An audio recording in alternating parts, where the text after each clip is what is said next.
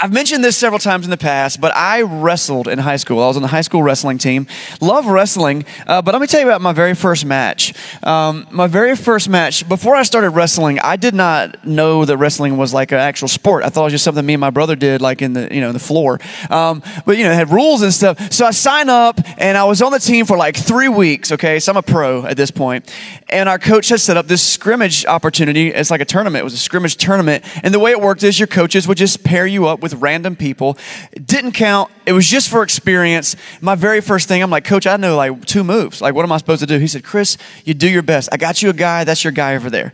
And I see him. I'm like, okay. He looked kind of small. He looked a lot smaller than me. I'm like, this, this won't even be fair. I mean, I, have been beating up my younger brother my whole life. I got this guy. So I see him and he, he grabs me by the like collar, you know, and brings me and said, listen, I want you just to do your best. And I'm like, yeah, I mean, I got this guy, right? So I go out, I line up with this guy, we shake hands, they blow the whistle, and I don't remember what happened next. All I know is that pain, and there was like, you know, the lights that come on when you hit yourself in the eye socket with your own kneecap? You know that? Uh, well, I, I had that experience, and then there was another whistle, and I was like, unbuttoning my headgear and walking to the sideline. And my buddies on the bench are just like laughing at me and pointing. And my coach is just clapping and smiling. What happened, buddy? I'm like, I, I don't know. And to this day, I don't know what happened, but I did some research. Uh, the evidence was clear. My friends had uh, seen it. I got pinned in under six seconds, is all I know. and my coach said, Look, man, I just got to be straight with you. You never had a chance. He said, That kid was state champion in his weight class last year. I was like, Thanks, coach. So that's the day I learned not to trust people. And, um, wrestling. So I, I, bring up wrestling because uh, it's an experience that I had. I, I love doing it. But today we're starting a brand new teaching series called Wrestling with God. And of course, there's a physical wrestling thing. Wrestling is a sport. It's probably the oldest sport in history. You probably did it with a younger sibling, uh, and maybe you had darker days where it was in a back alley or in a bar somewhere. Hopefully, you can work past that. But wrestling is something we understand because it's also a metaphor. You know, you wrestle through things. You wrestle through fears and temptation. You wrestle with your self esteem. You wrestle with your self image, right? We wrestle with, you get it, right? And many of us wrestle with God in this same way. We wrestle with our identity, we wrestle with our past, we wrestle with His presence, or are you even there, right? There's this wrestling that goes on. And if you look through the Bible, the entire Bible is essentially a book. It's a library of 66 books, but it is a collection of books that are, are about people who wrestled with God. That is what the Bible is.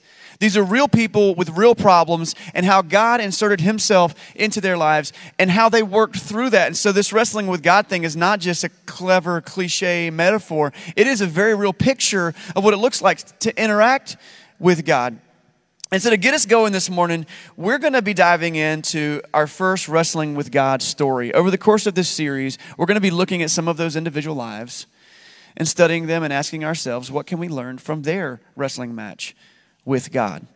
We're going to start with a guy named Jacob. If you got a Bible, go ahead and grab it. You can open it on your phone. If you don't have a paper Bible that you uh, like to use, we got free Bibles that we give away every week when we need to. They're back at the coffee bar. Don't feel weird for getting up, going and getting one. Ask somebody back there where they are if you don't see them. And it's yours. You can keep it if you need it, or if you just want to borrow it for the Sunday and put it back, that's fine too. Um, so grab a Bible. We're going to be in Genesis chapter 32 today. Genesis chapter 32. Genesis is the very first book of the Bible, and Genesis is the story of God creating not only uh, the world, but also creating his nation, the, the nation of Israel that will become, you know, the main people group that the Bible talks about for a good two thirds of, of the story. Genesis chapter 32, we meet a guy named Jacob. If you don't know who Jacob is, maybe you've heard of his grandfather. His grandfather's name was Abraham. Okay, Abraham uh, has another kid named Isaac. Isaac has a kid named Jacob. There's a whole story there. Jacob ends up being one of the most important people in history. I mean, really, especially the history of the Bible. But when we first meet Jacob, he's kind of a scoundrel. I mean, in fact, a lot of these guys are when you first meet them. They're, they're not making God honoring decisions. He was the younger brother of a guy named Esau. In fact, they were twins, but he was born just a little bit afterwards. Bible says he was holding on to his brother's heel as he came out. And uh, the brothers had differences, man. They got, they've gotten arguments like brothers do, but more than most brothers, because what Jacob did was he tricked his brother into giving up his inheritance birthright and through, through a series of like legal loopholes from their culture he basically tricked his brother into letting him supplant his brother as the legal heir to all of his father's stuff and god's blessing if you know the story of Abraham, God blessed Abraham and said, I'm going to make you great. I'm going to make your name great. I'm going to make you into a great nation. That promise goes on to the son Isaac, and Isaac's going to have the same promise. And then now, because of this swindler, that promise goes on to Jacob. Now, there's questions that we have as modern day people like, why would God honor that promise? I mean, if he stole it in the first place, why wouldn't God just come in and be like, hey, no? Uh, we're going to find out that actually God is in favor of using this situation. God specializes in using broken people for his glory, and it's going to turn out very interesting uh, in the end. So, Genesis chapter 32. Now, here's the deal Genesis chapter 32 is 20 years later after the birthright's been stolen, after the first fight has happened. And the last thing that Esau, the brother that got, you know, taken advantage of, the last thing he said about Jacob was, I'm going to kill you. So what does Jacob do? Well, Jacob runs. He runs away from his brother. He goes far, far away, and he forgets his old life. And while he's there, he does pretty good for himself. He gets married, couple times. This is back when people just had like multiple wives at the same time. So he's got that going on. He has some kids, couple kids, quite a few kids. He makes some wealth, quite a bit of wealth. He becomes very well off. And Jacob's life is sitting pretty good until God comes to him and says, Hey, I need you to go back to where you came from. You're running away from a promise that I gave to your family, and you're the heir of that promise. You need to go claim it. So he heads back to the land of his grandfather Abraham. And that place is called Canaan. Canaan's the promised land. Um, he'd come back to claim his inheritance. But here's the thing it's been 20 years, but guess what? Guess who's still there? Esau. And Esau has not forgotten about his brother. He's not had his last word yet. So scripture says that Esau comes to meet Jacob with 400 fighting men. How many fighting men have you got? You might have like some boys. 400? He's got an army, okay? So Jacob's approaching. The word gets back to Jacob that Esau's coming towards him with 400 men and it looks like there's going to be a battle. Obviously, Jacob's stressed about it. So Jacob decides to divide his people up and be smart about it. So he sends uh, his wives out with their kids one at a time in little clusters of people to approach Esau one at a time. Kind of hopefully, like, okay, maybe if Esau sees that I have these wives and these kids and these servants, maybe he'll take pity on me. Maybe he'll see them and be like, oh, those are my nieces and nephews. Oh, I can't kill their dad. Like, maybe, I guess that was his thought process. I don't know. And then we pick up chapter 20, chapter 32, verse 22. We finally get to scripture where we're going going to read. It says, That night Jacob got up, he took his two wives, his two female servants, his 11 sons, and crossed the ford at Jabbok. That's kind of a tributary to the Jordan River, if you're into that kind of stuff. Verse 23 After he had sent them across the stream, he sent over all his possessions. We're going to stop halfway through this verse. So Jacob was left alone.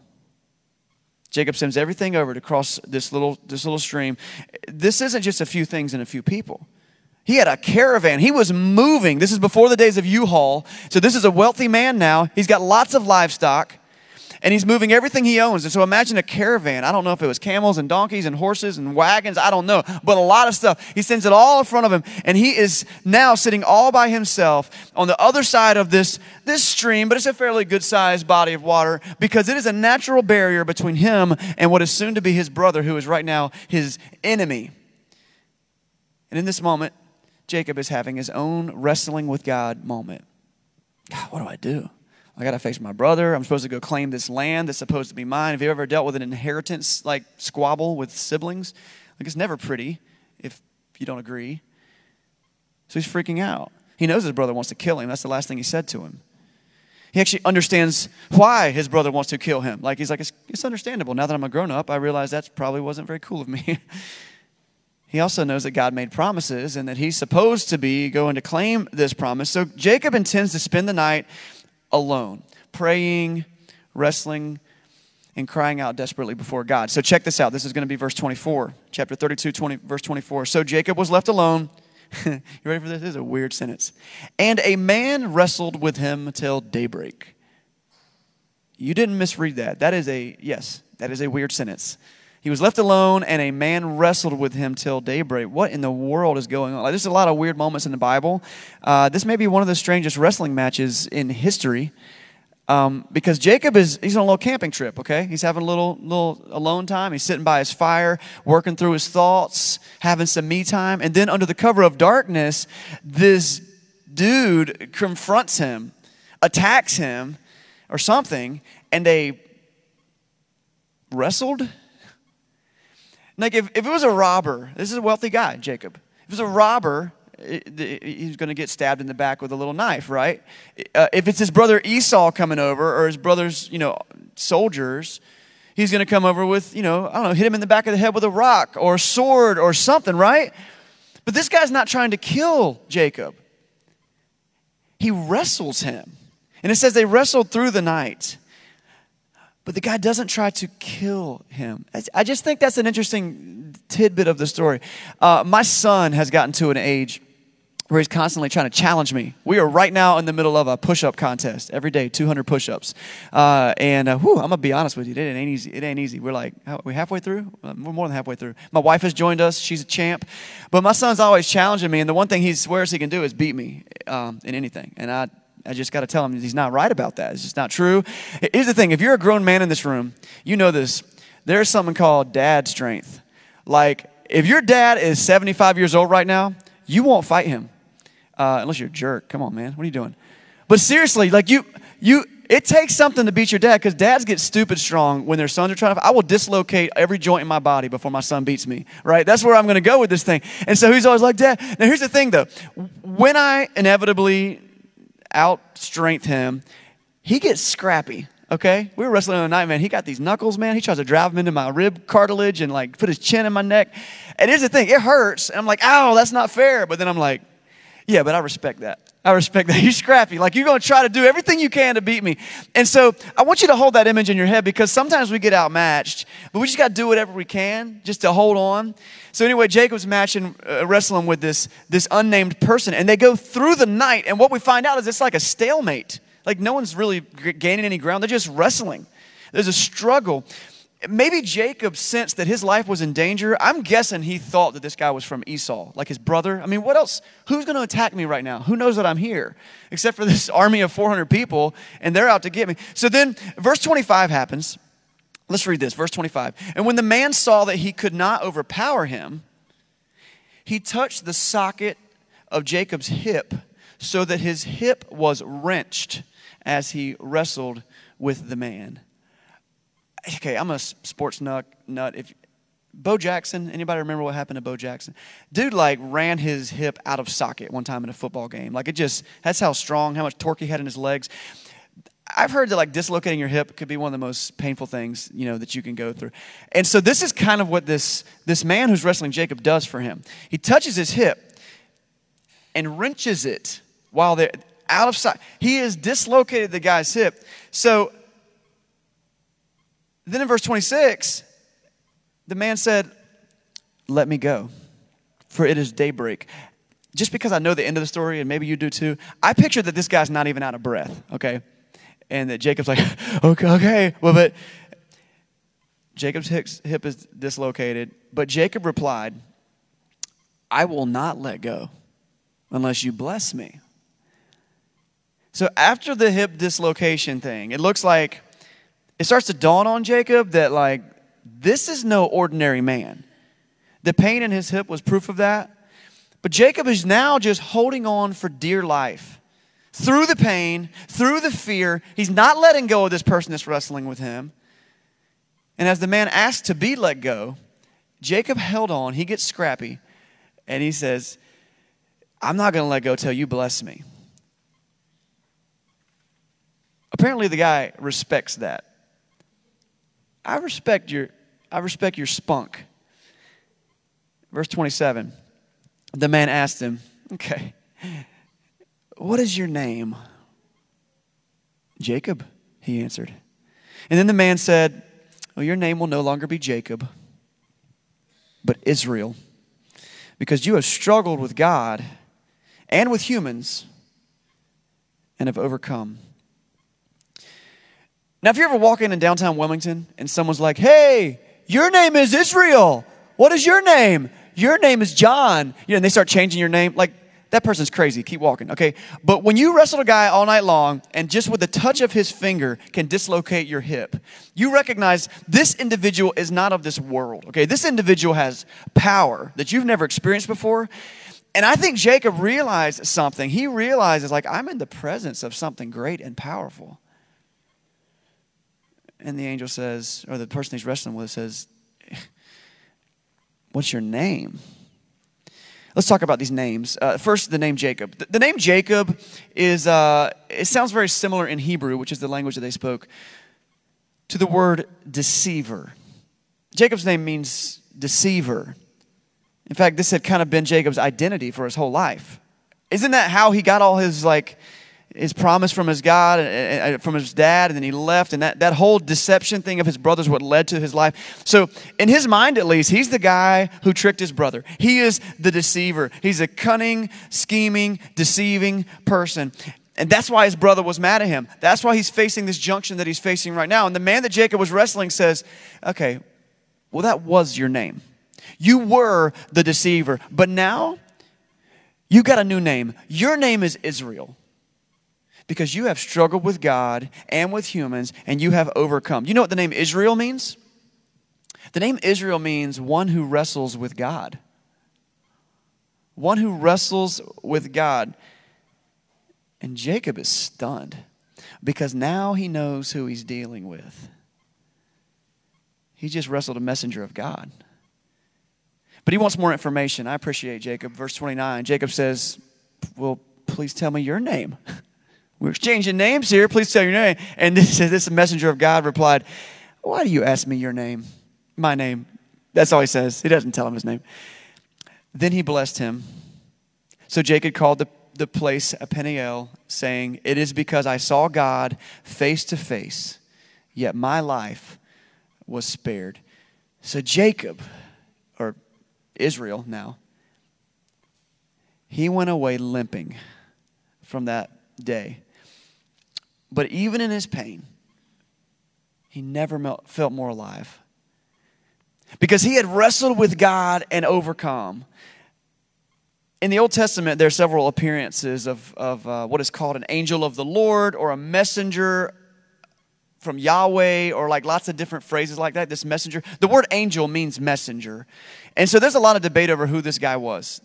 Some people have this cool thought that this guy was actually maybe a pre incarnate visitation of Jesus himself. In fact, there's several moments in the Bible where a super powerful figure shows up and does an amazing thing to kind of reset the, the, the course of the nation of Israel and their, their life. And a lot of people will look at those moments and that individual and say, I bet that was Jesus. Now, I, I, don't know. I don't know. I don't seriously have a strong opinion about it.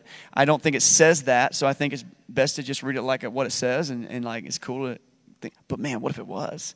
Like Jacob met Jesus. How, how appropriate would that be? But whether it's Jesus or whether it's another angel, uh, just a messenger from God, clearly we know that when you wrestle with that person, do you win?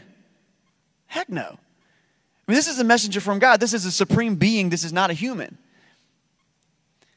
And Jacob figured that out the hard way. God could have destroyed Jacob with a word.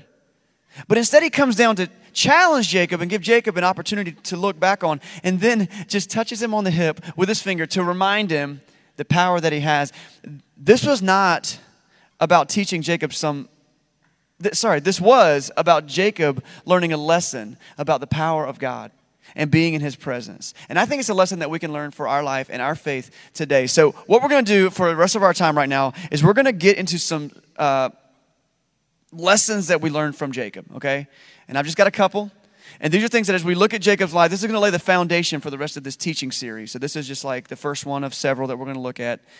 We're going to be looking at other stories from the Bible and their wrestling matches with God. Uh, none of them are quite as literal as Jacob's. I mean, he's like literally wrestling with God or a messenger from God at the very least. And so let's just see what we learned. If you're a note taker, this would be a good time to jot some things down. This is the first thing that I, that I walk away with from Jacob's story. Number one, God wants to bless us. At the very least, God wants to bless Jacob. We see that, okay? But as I look through all of Scripture and the messages that we learn, all the way in the Old Testament, all the way to the New Testament, where we learn about the church, which is the era that we live in, I understand that God loves us and He wants us to do well in life. He wants to bless us. And God could have simply spoken to Jacob in a dream or a vision and be like, hey, by the way, you're blessed. Like He could have said that. But instead, He wants to have this physical interaction with Jacob so that it can really set the course of the rest of his life. Why the wrestling match? I like what an author named Jon Bloom says about this in a writing he did about it in a book. He said, Jacob began the night dreading Esau's arrival. Oh, yeah, remember that? Like, that's why he's camping in the first place. There are 400 dudes on the other side of that stream waiting for him right now. He can probably see their fires. That's how he started the night. But Jon Bloom says, but he ended the night with God's blessing and a renewed faith. All of our struggle with God in faith leads to peace. All of our struggle with God in faith leads to peace. See, sometimes we want an instant fix for what we're going through. But what God wants from us more than that is that we seek His presence and we know His power. Why was Jacob praying that night? What do you think his prayer was? God, help. and God's like, I'm going to take your mind off that pain, boy. I'm going to make you think about something else. I'm going to let you recognize my power first. And it's going to change who he is. God wants to bless you. Now, when we talk about blessing, we talked about blessing some last week. And when you think about being blessed, maybe you get the notion that to be blessed means to be wealthy, to be rich to be well taken care of. Sometimes, but I'm going to tell you, like, I'm pretty positive that when God talks about blessing you, I think He really is not thinking about money at all. Okay? So, this is what we talked about last week. I want to re- reiterate it some this week that blessing at its core, what it means is that we get to a state in our life where we're not worried about this life. We find a place of peace because we understand that we're taken care of. So, yeah, that's why being wealthy feels like a blessing because a lot of times when you're wealthy, you have fewer, you know, tangible issues to look at. But look, if you've ever had much wealth, you recognize it comes with problems too. Mo money, mo problems. A great philosopher said that once. And so when God blesses us, it's about putting us not rich, but within His will. Because when we align ourselves with God's will, we, we, we find priority and perspective. And then we realize maybe Esau's waiting on the other side of the stream but God is good. God is powerful.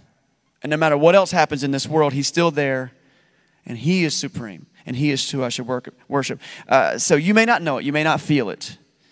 But I want you to know that from everything I can understand from God's word, God wants to bless you. That's the first lesson. Second lesson that I walk away from is this that God wants you to move beyond your past. God wants you to move beyond your past. We spend so much time looking into our rearview mirror blaming our whole life on what happened in our past. Now, I get it. I believe me. It is factual science that there is a cause and effect to the things that happened in our past that drive us to what we're in our present, right? That's, that's, that is true. But when God asked Jacob his name, he was not asking about his identity. He wasn't looking for his driver's license. God was asking Jacob about his character. He said, What is your name? Jacob said, I'm a deceiver. Hmm. Tell you what, let me give you a new name. You're one who knows how to wrestle with God. So let me just ask you a question right now. What is your name? How do you see yourself? What labels have other people put on you? When you look in the mirror, do you see those labels, whether it's people from work or people from your past? You know, the things that people told us in the second grade, they still bother you unless you've been able to work through it. I believe that God looks at each one of us. This is, this is Jesus stuff, actually. And He says, What is your name? How do you see yourself? Let me give you a new life. Let me give you a new identity, not based on your failures and not based on your past, even if your past was good. Congratulations, you were good. But based on my presence, what is your name? Let me name you. Let me give you purpose. Let me identify who you are. God's not done with you. He wants to restore you, He wants to give you a new name. But here's the deal it takes a wrestling match. In fact, a lot of times it takes lots of wrestling matches, like daily wrestling matches, depending on how much you're going through. And, and it's important for us to take some time and get away, like Jacob did, leave our problems on the other side of the stream, and just take some time to wrestle with God. Now, hopefully, He won't wrench your hip out of socket, but I'm tell you what, a lot of times He does. Uh, you could talk to a lot of people in this room right now because I know you and you're my friends and I love you. I'm not going to call you out, but I hope you build relationships. There are people in this room, I'm one of them, and you walk with a limp because of something in your past. I hope that limp has come from a place of being touched by God. That you realize, man, I had to turn my life around. My past is still my past, but God wants to move you beyond your past. So take some time to wrestle with God. And I encourage you to sit at the fire, wherever that is for you, your back porch, your living room, your special place, and just like Jacob, you may start with a simple prayer help. But then wait for God to interact with you. Don't expect it to happen in one night. I tell you where it happens really well in community. That's why the church is so powerful in a person's life because you're not alone. Which takes us to the third lesson that we learn from Jacob, at least that I learned from Jacob. And this is God wants you to face the day, but you're not alone. God wants you to face the day. Isn't it great to know that God wants to bless you? Yeah. Isn't that great? But you know, God wants you to face the day. After wrestling with God, guess who, who was still waiting on the other side of that stream? Esau and 400 dudes, probably with swords and clubs. Jacob still had to wake up and figure something out. He had sent his wife and children over there, and now he's like, oh, shoot. Wait, maybe this isn't about a fight. Like, maybe I got to do something different. So, Jacob, I've been saying Jacob, his name is Israel. Israel wakes up, walking with a limp, by the way, and he's got to face his brother Esau. Well, how do you think he feels? You, you think Jacob was scared? Probably still scared. Yeah, still the dude over there. And as he approaches his brother, though, something different happens. And I don't know what Jacob was planning on doing before all this, but what he does is beautiful. Scripture says that as he approached his brother, seven times he stopped and he bowed down on his face and humbled himself before his brother. Then he got up. And he stopped and he bowed down on his face. He humbled himself before his brother. And he humbled himself before his brother. And he humbled himself before his brother. And he humbled himself before his brother. And he humbled himself before his brother. And he humbled himself before his brother. Seven times, very symbolic number of times in that culture for sure. So that as he's approaching, presumably for battle, what does his brother see? Jacob bowing down. I'm not here to fight you. I know I did wrong. I don't think I can beat you anymore. I want your forgiveness. Over seven times. And then we're blown away by what happens. Look at verse 30, uh, chapter 33 now. Skip a chapter, verse 4. But Esau ran to meet Jacob and embraced him. And he threw his arms around his neck and he kissed him. And they wept. It's the plot of a Hallmark movie. It's beautiful. Like we were to see a battle, like it was to be battle royale, and then it's like, what? They're hugging and crying? Like I didn't see that coming at all. It had been 20 years, and guess what? Esau had lived some life too. Esau had been married, had children, gained wealth too. And he's not mad anymore. They had a conversation. They finally get to meet their nieces and nephews. And Israel faced the day. But after his encounter with the Lord, he knew he was not alone. When we realize we're not alone, we can face things that we no chance we would have faced on our own. Loneliness is, I've heard it called, I believe it was a, a, an author named Shane Claiborne. I love his books. I think it was him who said that uh, loneliness is, is the leprosy of our world, it's the plague of our generation. It's something that just eats us up and it's hard to express. And we've been living in a time of isolation due to this pandemic, and loneliness is heavy. I talked to friends recently who are surrounded by people but feel lonely. It's hard to come out of that. But I want you to know you're not alone. You've got God Almighty who is hoping for you to turn your heart to Him. And He's got a family of believers all over the world called the church. Sometimes it takes some boldness to reach out and make some friends, and sometimes it takes us, someone else, to say, Hey, you all right? But we can face the day knowing that we're not alone. Now, Jacob and Esau did not fight, but that is not how it always goes. Uh, it's not always a pretty hallmark ending, is it? Um, in my 39 years of life, I have not yet found the life hack where I get to just skip my problems. Haven't found it. Some of you guys are older. You all found that hack yet? You all figured out how to just skip life's problems yet? No, not an option. It just, we just can't. But we still have to face the day. But I found that when I'm aligned with God's will and God's desires, which is what it means to be blessed, I can face those moments knowing that I'm not alone. Knowing that I might get cut down. The hopes and dreams that I had for this moment might not come through. But God is good. And He loves me, and His promises endure. And Jesus offers me fresh, new, renewed life where I can put my past behind me and move on to the things He has for me. And I could tell you a lot of stories about moments where the things that I hoped would happen didn't happen. I can also tell you that when you're in God's will, those broken moments don't have to define you anymore. You get a new name. The book of First Peter says you are chosen, a holy nation, royal priesthood. We're called set apart. We're called his precious possession. And guys, this is just the beginning of this teaching series as we're talking about wrestling with God. And I'm looking forward to unpacking some more of those stories. But here's my challenge for us today. This is it. That we get out there and we walk out onto the mat and we shake hands and wait for the whistle to blow. But don't do it alone. Do your best to find yourself into in community with people. Come back next week. We're going to be doing this for several weeks. Come back next week. If you're watching online and you feel comfortable coming in person, come come here in person or watch online. Leave some comments. Help us connect you with people. You don't have to do this alone.